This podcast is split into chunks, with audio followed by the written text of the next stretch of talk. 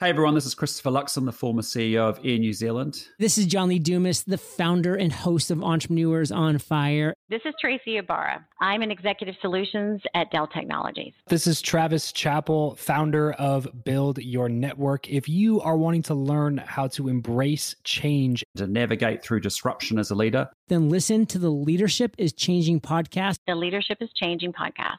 the Leadership is Changing podcast with my good friend, my very good friend, Dennis Giannoutsos. Welcome to Leadership is Changing. Each week, we and our guests provide information and insights through exploring leading change. This is taking your leadership to another level by finding the balance between executive excellence and personal well being through stories that inspire real change. It's time to adapt in our fast moving world when leadership is changing with your host, Dennis Giannoutsos.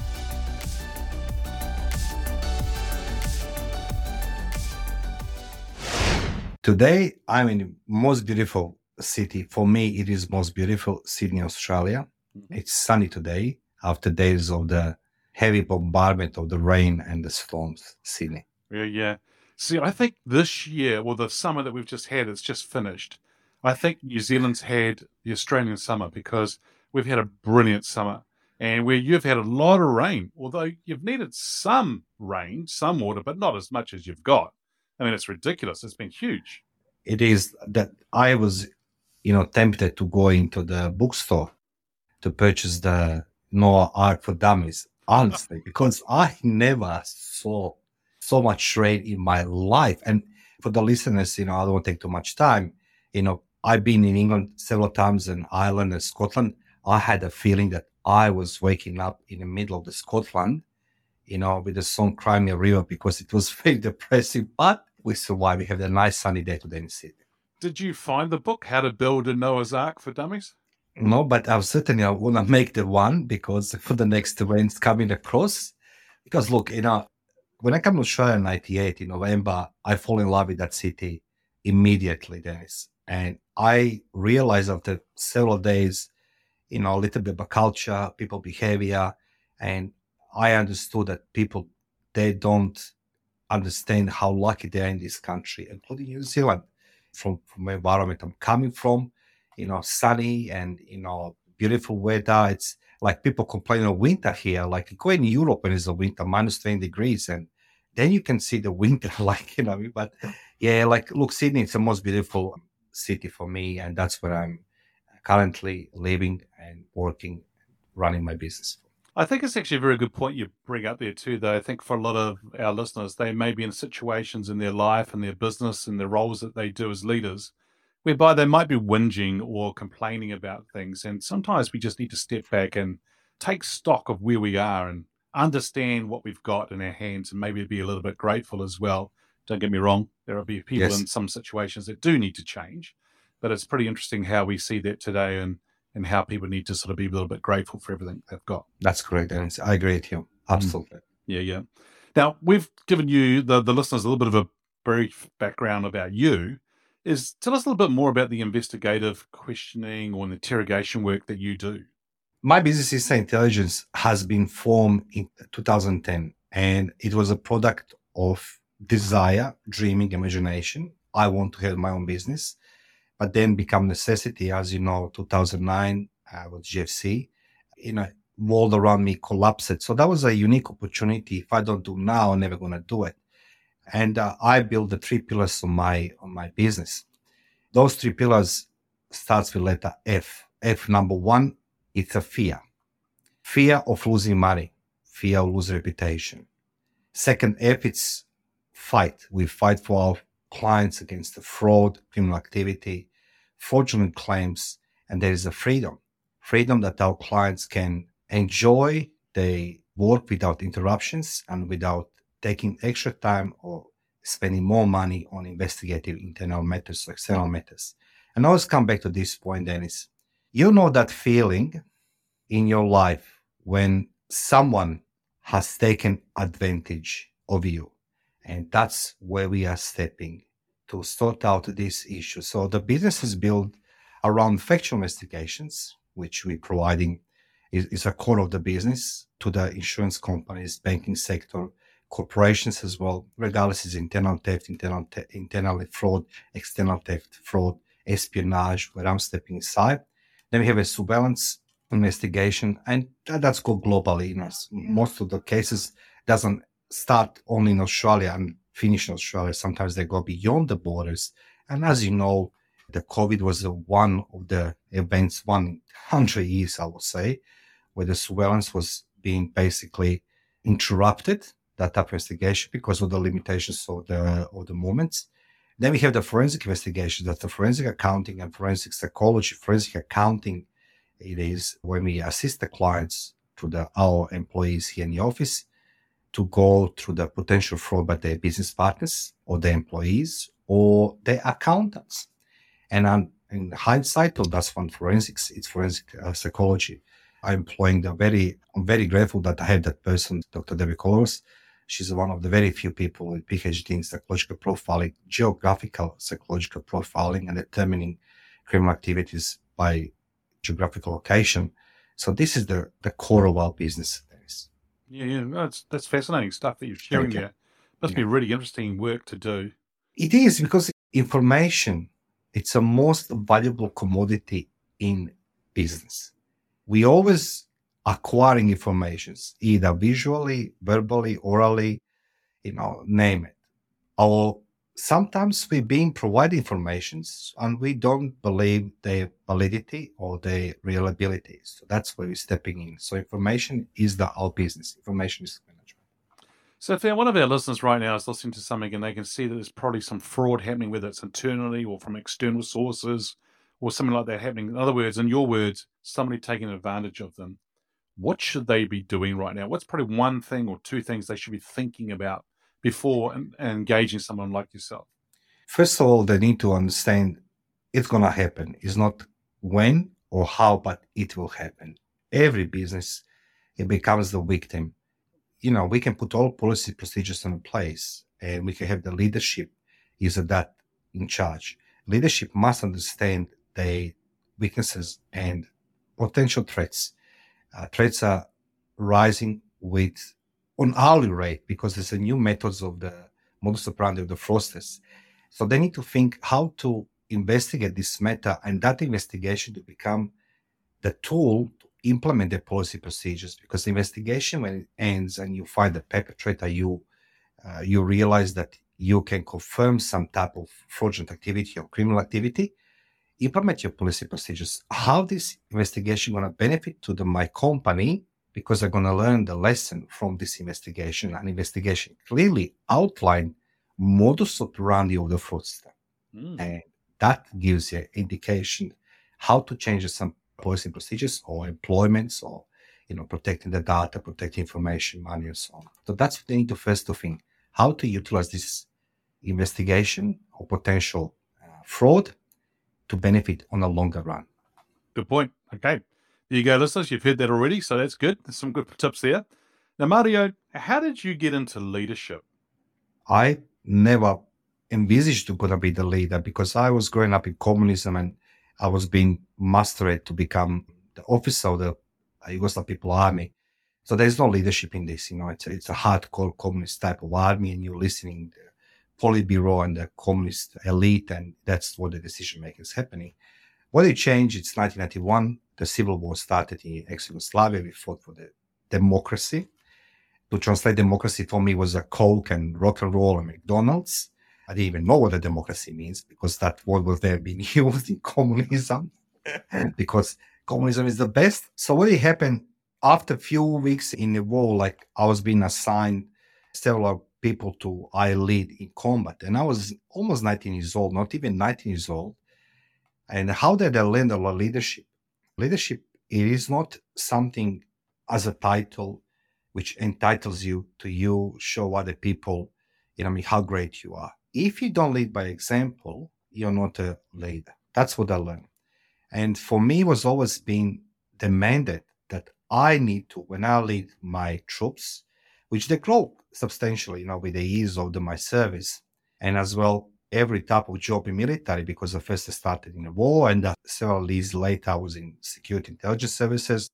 And then I was being transferred into diplomatic intelligence. So the leadership is not that I chose leadership, they chose me. And when I asked, why do you choose me? They told me people like you. And I said, like, okay, that's a prerequisite.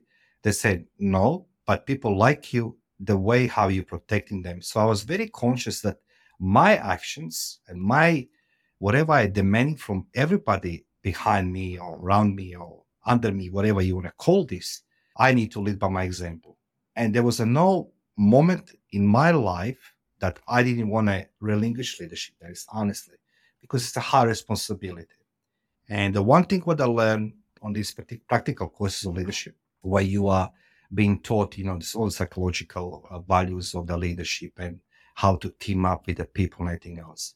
That I come in position where I need to know 400 people individually how they feel.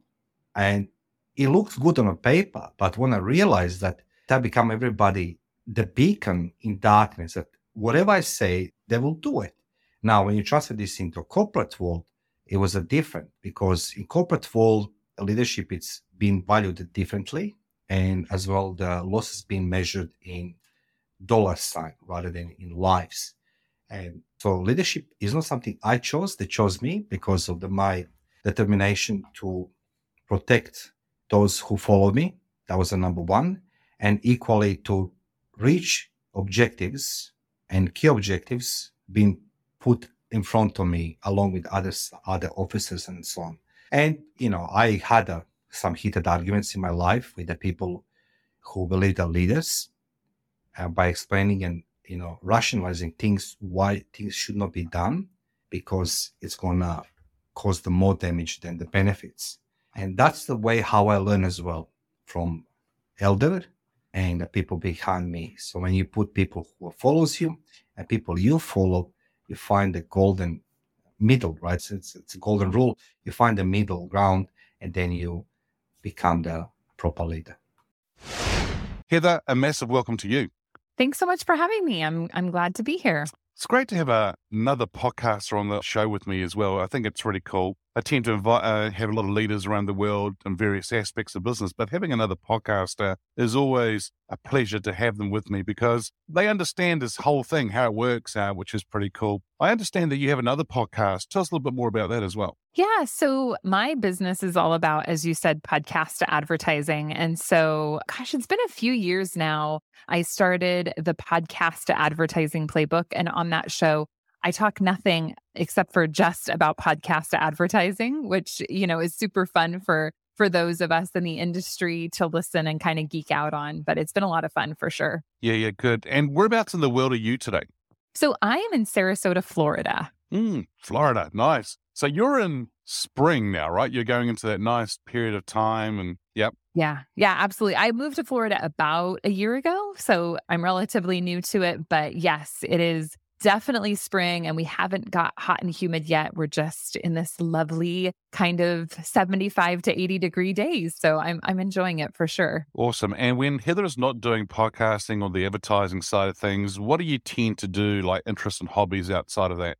I love to walk. So for my 40th birthday, I walked 40 miles oh. and I could just walk all day. I listen to, of course, podcasts and lots of audiobooks, but that's one of my favorite things to do.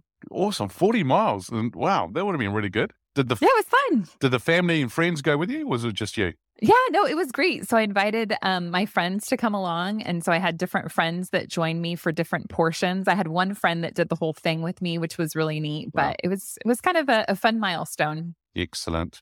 Well, we're talking about leadership is changing here. How did you get into leadership? So I got into leadership as an entrepreneur. I started my career actually in retail sales, mm-hmm. and I was a retail store manager for a little while when I was really young. And then I got into ad sales.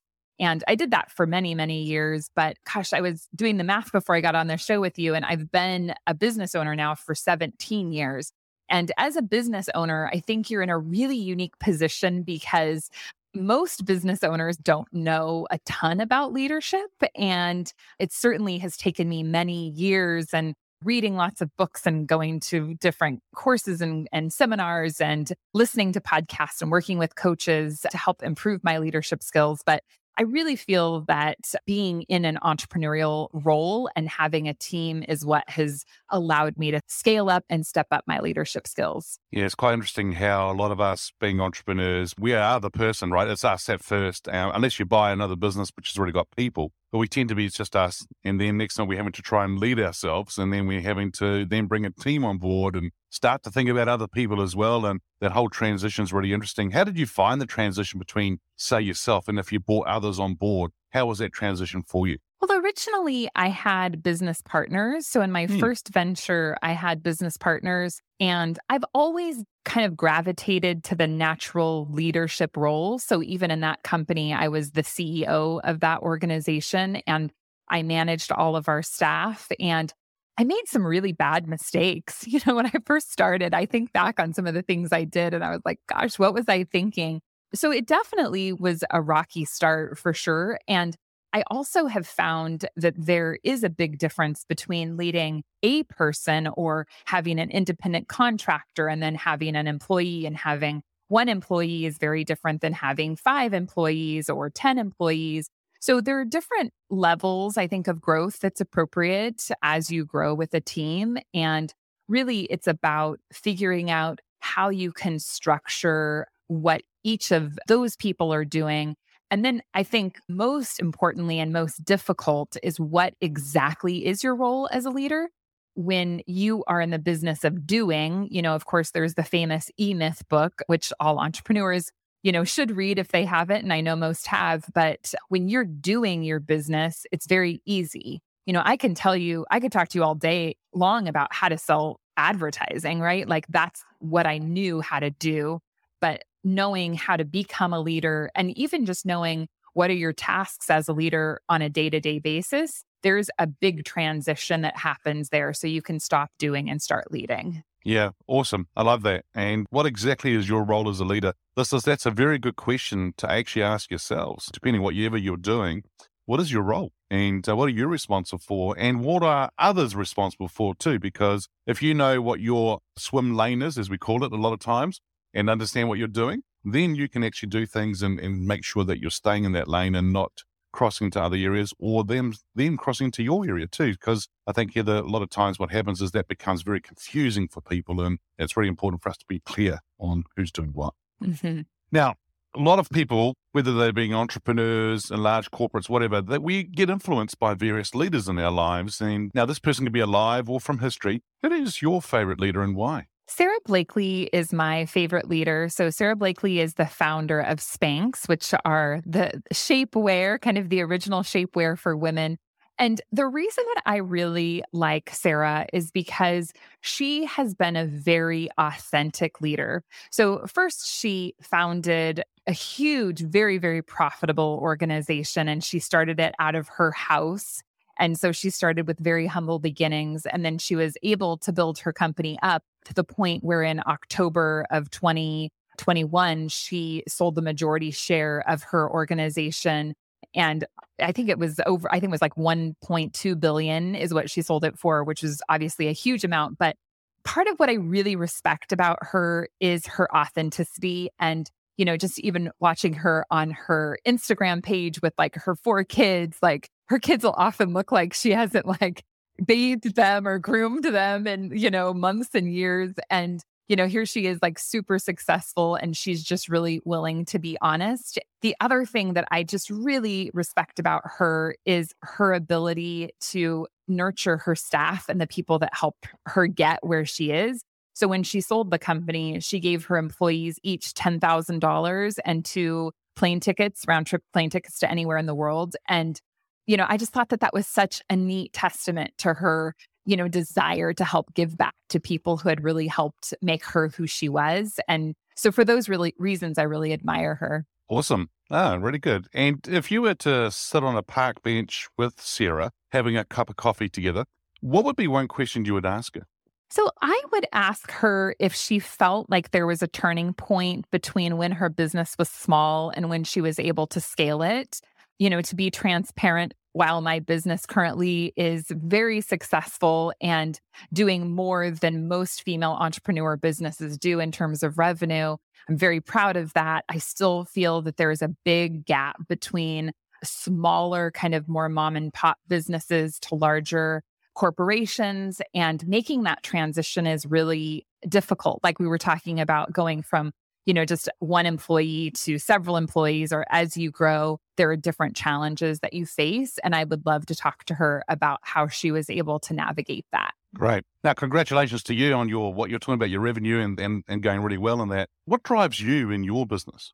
It drives me to be constantly learning and growing. I really believe that I'm not the type of person who wants to sit still. I always want to be pushing myself to do something that's just outside of my kind of my comfort zone and to really give myself that challenge to see where I can go. And I know that I can accomplish a lot, but oftentimes I've had I had a coach tell me once that I needed to dream a bigger dream and that's something that I always think about and for a long time I had that posted on my wall like dream a bigger dream. So what is it, you know, oftentimes we play small, especially I think as a female founder, it's easy to feel like we're limited. You know, maybe we have responsibilities to take care of our children or our household, and we feel limited in our capacity to grow. So, really just trying to push myself beyond what I think I can accomplish. Yeah, it's quite interesting that you say that because I find that, I mean, I've coached a lot of female leaders around the world, and there seems to be that common theme sometimes coming through around